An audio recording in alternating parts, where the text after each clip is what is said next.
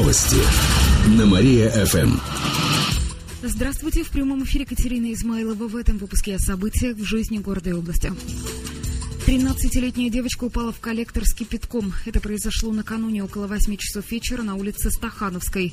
В областном управлении МВД рассказали, что подростки возвращались со дня рождения одноклассника. Девочка выбежала вперед и угодила в тепловой коллектор с горячей водой. Друзья и прохожие сумели ее вытащить. С ожогами третьей степени школьница попала в реанимацию в кировской тепловой компании. Э, пояснили, что коллектор находится на газоне. Машины проезжают по нему. Скорее всего, какой-то автомобиль сдвинул люк. Специалисты заверяют, что проводили проводили плановый осмотр неделю назад. Коллектор был в исправном состоянии. Сейчас полиция выясняет, кто виноват в произошедшем. В КТК призывают кировчан стараться не проезжать и не останавливаться на местах коллекторов, а при обнаружении открытых люков, идущего из них пара или других неисправностях, сообщать в дежурную службу по номеру 64 400.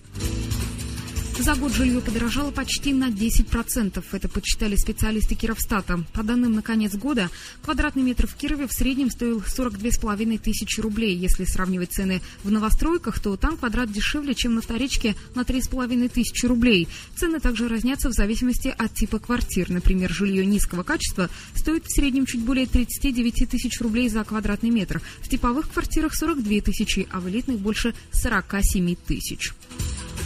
Коллекцию из сотни кошек покажут в Кирове. Это статуэтки из дерева, фарфора, керамики, стекла, резины и других материалов. Их представят на выставке «Кошкин дом». Она откроется завтра в музейно-выставочном комплексе «Природа».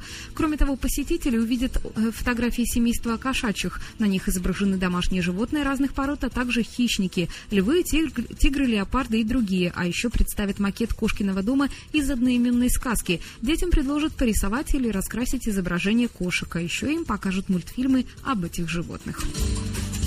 Эти и другие новости вы можете прочитать на нашем сайте www.mariafm.ru. У меня к этому часу все. В студии была Катерина Исмайлова. Новости на Мария-ФМ.